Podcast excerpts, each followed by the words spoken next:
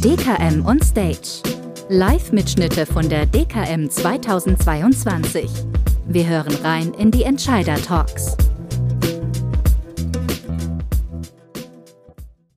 Ja, herzlich willkommen hier beim Entscheider-Talk Hashtag auf Augenhöhe auf der DKM 2022.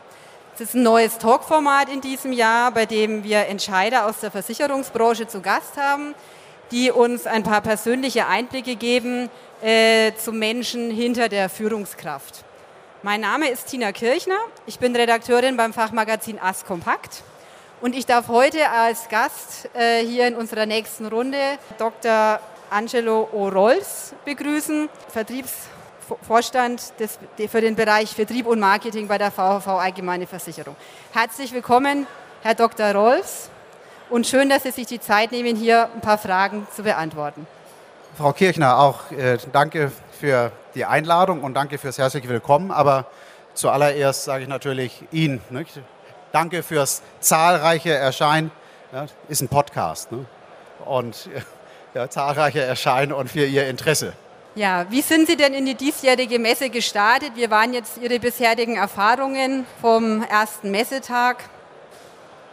Also sag mal, der Start war wie immer. Wir haben ja ähm, als äh, Versicherungsvorstände die DKM immer zum Anlass genommen, für die DMA oder für Single Sign-On oder für mein MVP den Tag davor schon für Gremiensitzungen zu nutzen. Das heißt, meine DKM ist bereits am Montag gestartet. Gestern Abend hatten wir dann die ganzen Gremiensitzungen hinter uns. Und seit heute Morgen bin ich dann im echten Messebetrieb. 8.30 Uhr, Standfoto und Chaka mit der Mannschaft und seitdem ziemlich durchgetaktet im Gespräch mit Maklern und Vermittlern. Am Anfang des Tages war ich ein bisschen verhalten, weil nach 14 DKM-Jahren war dieser, dieser Mittwochmorgen die erste Stunde auffällig ruhig. Das hat sich aber dann zunehmend verändert und wir haben am Stand und auch sonst auf den Gängen ziemlich viel Traffic. Ja, ich denke, das ähm, haben wir auch schon von anderen Stellen also gehört. Und wenn man auch so durch die Hallen läuft, dass eigentlich doch viele gute Gespräche auch stattfinden zwischen äh, Versicherern und Maklern. Und ich denke, das ist ja eigentlich auch ein gutes Zeichen jetzt nach Corona und dafür ist dann die Messe ja auch da. Das ist es, das haben Sie, glaube ich, dann aber auch, ich habe das ja bei dem einen oder anderen auch reingehört, ich sage mal, die, dieses Format einigermaßen immer unkonventionell miteinander ins Gespräch zu kommen. Neben den Terminen, die, die ich habe, gibt es ja immer ein paar Termine, die eher vorbei sind oder ein paar Slots, die Lücken haben. Da stehen Sie natürlich auf dem Stand oder sind am Stand drumherum unterwegs und kommen dann ganz normal mit Vermittlern ins Gespräch, die man sonst nie getroffen hätte. Dass man kommt ja keine Diskussion, das ist meine Erfahrung aus allen Online-Meetings, wenn Sie da sitzen, ich sag mal vor dem Bildschirm, vor der Kamera und ich stelle dann in die Runde die Frage, Mensch, wer hat denn noch mal was, was, wo wir helfen können? Dann haben Sie 1200 Teilnehmer und schweigen. Ja, und das ist hier leichter. Ja, Sie gehen da über den Gang, dann steht da ein Makler, guckt rüber zur Württembergischen oder redet mit einem Kollegen, dann geht man auf den zu und sagt, Hallihallo, wir kennen uns nicht, ja, was können wir miteinander anfangen? Und das finde ich, dieses, ich sag mal, unkomplizierte Format, das ist das eigentliche, äh, was diese Messe, finde ich, für uns VHV interessant macht. Nun haben wir Sie im Vorfeld äh, zu diesem Talk um einen kleinen Steckbrief gebeten, äh, in dem Sie sich kurz vorstellen. Den darf ich jetzt hier mal vorlesen. Ich heiße Angelo Rolfs und bin seit 2008 bei der VHV Allgemeine und seit 2016 verantworte ich als Mitglied des Vorstands den Bereich Vertrieb und Marketing. Zu meinen Haupttätigkeiten zählen dabei die strategische Steuerung und die Weiterentwicklung unserer kundenzentrierten Vertriebs- und Marketingaktivitäten. Mit dem Ziel, die Geschäftsbeziehungen sowie die Zufriedenheit unserer Vermittler und Kunden kontinuierlich zu verbessern und neue Zielmärkte zu identifizieren. Und noch ein bisschen was Persönliches. Als Lieblingsurlaubsland bzw. Hobby ähm, haben Sie angegeben zum Skifahren nach Tirol, zum Wandern nach Südtirol, zum Segeln gerne Italien und Frankreich. So, dann können wir jetzt vielleicht gleich mal dran anknüpfen. Ähm, Sie sind seit 2008 bei der VHV Allgemeine. Ähm, wie sind Sie denn in die Versicherungsbranche gekommen? Denn ich denke, ursprünglich kommen Sie aus einem anderen Bereich. Vielleicht können Sie da kurz was zu sagen? Das, das kann ich tun. Also ich habe Jura und Politikwissenschaften studiert, Jura auf Staatsexamen, habe das erste und zweite Staatsexamen ähm, abgelegt und habe in Politikwissenschaften auf Magister studiert, auch abgelegt, habe dann in einer Anwaltskanzlei gearbeitet, allerdings nicht aus Überzeugung, weil mir das immer sag mal, nicht spannend genug war, tatsächlich entweder nur Entscheidungen vorzubereiten oder wenn Entscheidungen, die schiefgelaufen sind und man danach wieder das Porzellan zusammenkleben muss, ich sag mal, als ich sag mal, Tatortreiniger tätig zu sein und bin dann in die Beratung, weil ich sagte, wenn ich in die Wirtschaft will, mit dem juristischen Hintergrund, dann ist die Beratung eigentlich der ideale Einstieg. Und aus der Beratung wollte ich dann gerne danach eine echte Heimat haben, weil Beratung ist für mich auch keine Daueraufgabe, sondern ja, machen, machen, machen. Und dann bin ich damals zur Allianz, weil die einen Vorstandsassistenten suchten für die Niederlassung in Berlin. Berlin war sexy oder ist immer noch sexy. Und da habe ich gesagt, ich will zur Allianz nach Berlin. Und so bin ich in die Versicherung gekommen. Was mögen Sie denn, wenn Sie auch sagten, Anwaltskanzlei war jetzt nicht so Ihr Ding oder Tatortreiniger? Was mögen Sie jetzt an Ihrem Job, wenn man das vielleicht so pauschal sagen kann?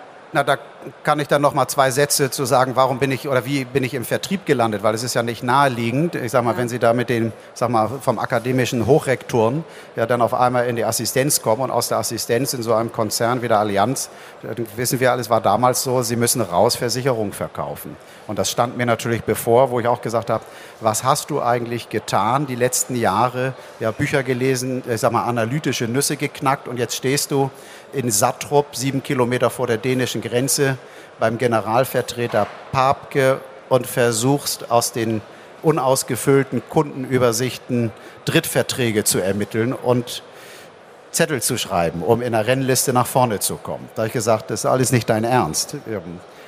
Dann hat mir das aber, sag mal, dann hat mich sag mal, dieses Vertriebsgehen angefixt, weil ich das eben dann doch sexy fand ja, auf der Rennliste vorne zu stehen und im Kundenkontakt ja, mit, dem, ja, sag mal, mit dem Spruch, macht dir ein paar schöne Stunden, fahr zum Kunden, ja, dass man sofort beim Kunden, obwohl man die ja nicht kennt, man ist ja sofort bei den wesentlichen Themen.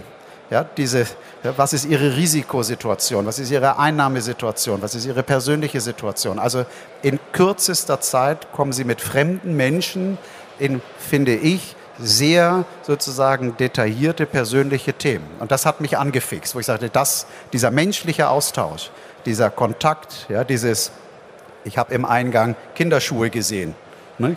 Wie alt sind denn die Kleinen?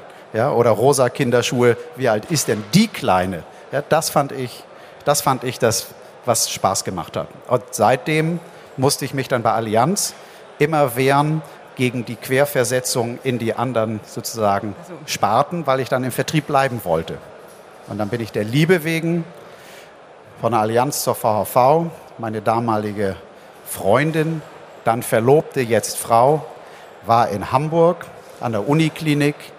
Ich war für Allianz in München und nach viereinhalb Jahren Wochenendbeziehung und keiner Perspektive in der verantwortlichen Vertriebsfunktion bei den Blauen kam ein ehemaliger blauer Vorstand, Herr Reuter, der Vorsitzende der VHV, der gesagt hat, so ein wie Sie brauchen wir im Norden. Und deshalb bin ich bei der VHV und im Vertrieb. Und mit voller Leidenschaft dabei, wie man ja jetzt hier merkt. Ja, genau. Also unverändert. Ich bereue meine Entscheidung in den Vertrieb kein Millimeter, keine Sekunde und kann immer nur all den anderen Kollegen sagen, die fünf Tage die Woche am selben Schreibtisch sitzen und Papiere bewegen, das ist nicht meins. Wie sieht denn dann heute Ihr Arbeitstag so für gewöhnlich aus? Weil ich denke, es ist doch eine, auch eine Zeit lang am Schreibtisch. also mein Schreibtischtag ist Montag. Ich lebe nach wie vor in Hamburg mit meiner Frau und den Kindern. Montags bin ich in Hannover in der Hauptverwaltung. Das ist der Schreibtischtag oder der Vorstandssitzungstag und die anderen vier Tage bin ich irgendwo. Das kann nochmal Hannover sein, weil andere Gremiensitzung da ist, aber das ist überwiegend irgendein anderer Ort in Deutschland bei einem Vermittler, ob nun groß oder klein, ob nun alt oder jung oder auch beim Kunden. Wir sind ja ein großer Bauversicherer und da bin ich natürlich auch bei vielen Architekturbüros, bei vielen Bauunternehmen, Planern, Handwerkern, Projektentwicklern. Ja, also ich bin viel unterwegs.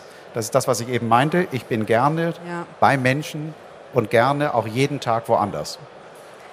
Jetzt hat sich ja bei vielen auch im Vertrieb so ein bisschen durch die Corona-Zeit digital, hybrid etc. Es ist ja doch dann so, wenn man sie jetzt auch ähm, nochmal ähm, das zusammenfassen darf, dass die persönliche Beratung eigentlich nach wie vor wichtig ist. Und auch die vor Ort und äh, direkt gegenüber in der Interaktion. Wie sehen Sie das da für den zukünftigen Maklervertrieb? Muss man da also nach wie vor auf jeden Fall dran festhalten und raus zum Kunden? Oder also da gibt es, sage ich mal, oder gab es immer schon, nicht die eine Patentantwort. Ja. Ich glaube nach wie vor daran, dass die persönliche Beratungsleistung des Maklers, ob die beim Kunden am Küchentisch, ja. ob die beim Unternehmer im Besprechungsraum oder ob die im Maklerbüro oder ob die online in ja. einem Team, also Teams, Zoom, was auch immer Meeting stattfindet, ja, dass die persönliche Beratungsleistung der Schlüssel zum Erfolg ist. Und ich glaube, dass zunehmend durch die technischen Möglichkeiten, also ja. bessere, günstigere, sag mal anschlussfreiere technische Möglichkeiten, der Weg vorgezeichnet ist, die persönliche Beratung maximal technisch zu unterstützen. Aber sie wird sinnvollerweise das persönliche Gespräch nicht komplett ersetzen. Und ich glaube, auf der anderen Seite ist man auch nicht gut beraten, wenn man verharrt im Ich muss raus ja, in die Baubude und nur dort kann ich den Kunden verstehen, sondern man ist gut beraten, wenn man auch da technische Unterstützung mitnimmt ja, und in, in Anspruch nimmt, um die Zeit beim Kunden im Live-Kontakt wirklich optimal nutzen zu können. Nun ist es ja auch so, ähm, Sie sagten schon, äh, Digitalisierung und die Technik nutzen. Also Sie als Maklerversicherer leisten da ja auch Unterstützung für Ihre ähm, Vermittler. Ähm, wie sehen Sie denn da so generell die Zukunft? Also weiterhin in Prozessoptimierung, damit eben mehr Zeit für die qualitative Beratung bleibt?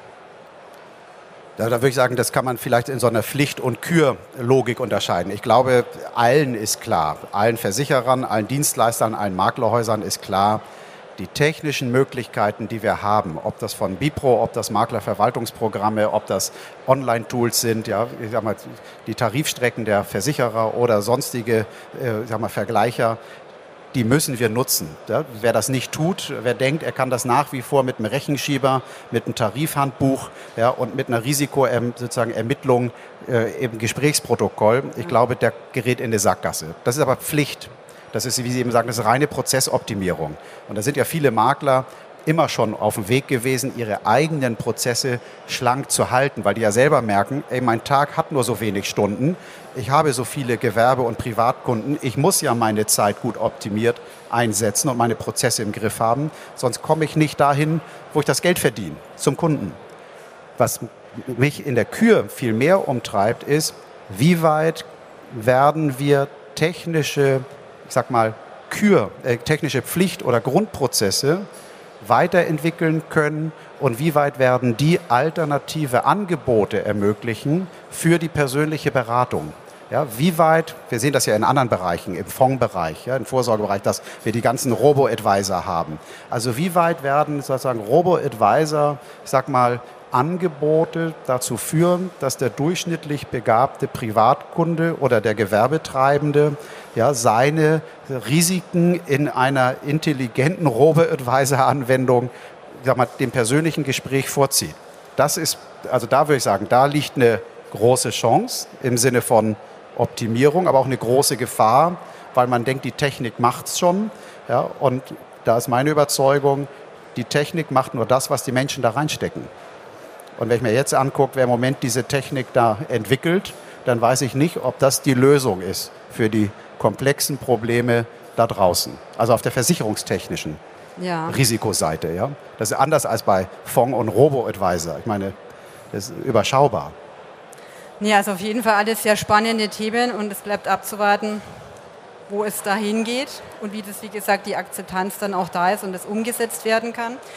Lassen Sie uns jetzt vielleicht zum Abschluss noch mal kurz auf den ähm, Privatmenschen eingehen. Ähm, Sie haben ja selbst gesagt, Sie sind viel unterwegs. Andererseits haben Sie auch im Steckbrief verraten, dass Sie sehr sportlich aktiv sind.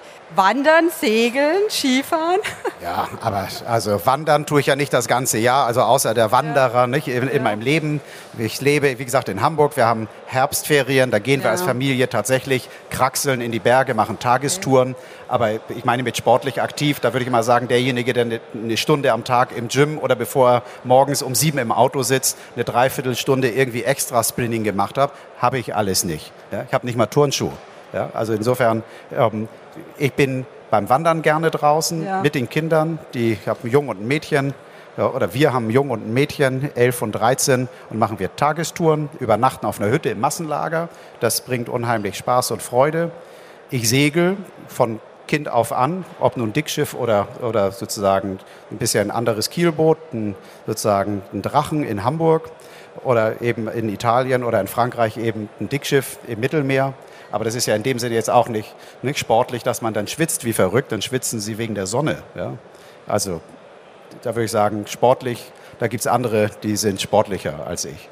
Kommen wir vielleicht noch zum Abschluss unseres Talks. 15 Minuten sind schnell vorüber zu einer kurzen ähm, Fragerunde, entweder oder. Berge oder Meer, Sie hatten jetzt schon beides erwähnt. Äh, mit meiner Frau Berge, die kommt nämlich aus München und ist Tochter eines äh, Gebirgsjäger-Regimentskommandeurs. Die ist erst Skilaufen und dann hat sie gehen gelernt. Also insofern mit meiner Frau Berge, ohne meine Frau mehr. Thema Essen, herzhaft oder süß? Herzhaft. Wenn Tier, Hund oder Katze? Hund. Hund. Fußball oder Golf? Fußball. Fußball. Büro oder mobiles Arbeiten? Das wird jetzt bei Ihnen dann wahrscheinlich, müsste man auch Ganz, was Also mobiles Arbeiten, wenn mobiles Arbeiten heißt draußen sein, ja. ja. Wenn mobiles Arbeiten heißt irgendwo vom Laptop sitzen, nein. Okay. Also mobiles Arbeiten, oder? Mobiles, ja. mhm. Herr Dr. Rolfs, ganz herzlichen Dank, dass Sie sich hier die Zeit genommen haben, uns ein paar Fragen zu beantworten. Herzlichen Dank auch an unsere Zuschauer, die sich hier eingefunden haben für Ihr Interesse. Ja, und dann darf ich Ihnen jetzt noch einen ganz äh, tollen Messetag wünschen. Ihnen allen auch noch angenehme persönliche Gespräche. Darauf kommt es ja an. Ja, und dann würde ich sagen, noch einen herzlichen Applaus für unseren Talkgast. Danke, danke, danke. Danke für den Applaus. Ich freue mich auf Gespräche am Stand oder auf dem Weg und möchte nur einen Abbinder sagen, weil es immer heißt ja auf Augenhöhe mit Entscheidern die Entscheider, Frau Kirchner, da unterscheiden wir uns, die sitzen nicht hier, die sitzen mir gegenüber, weil über den Vertragsabschluss entscheidet der Vermittler und über den Einkauf von Risikoschutz auch der Vermittler. Also insofern, ja, die Entscheider sitzen nicht hier. Gut. Ihr Schlusswort. Vielen Dank.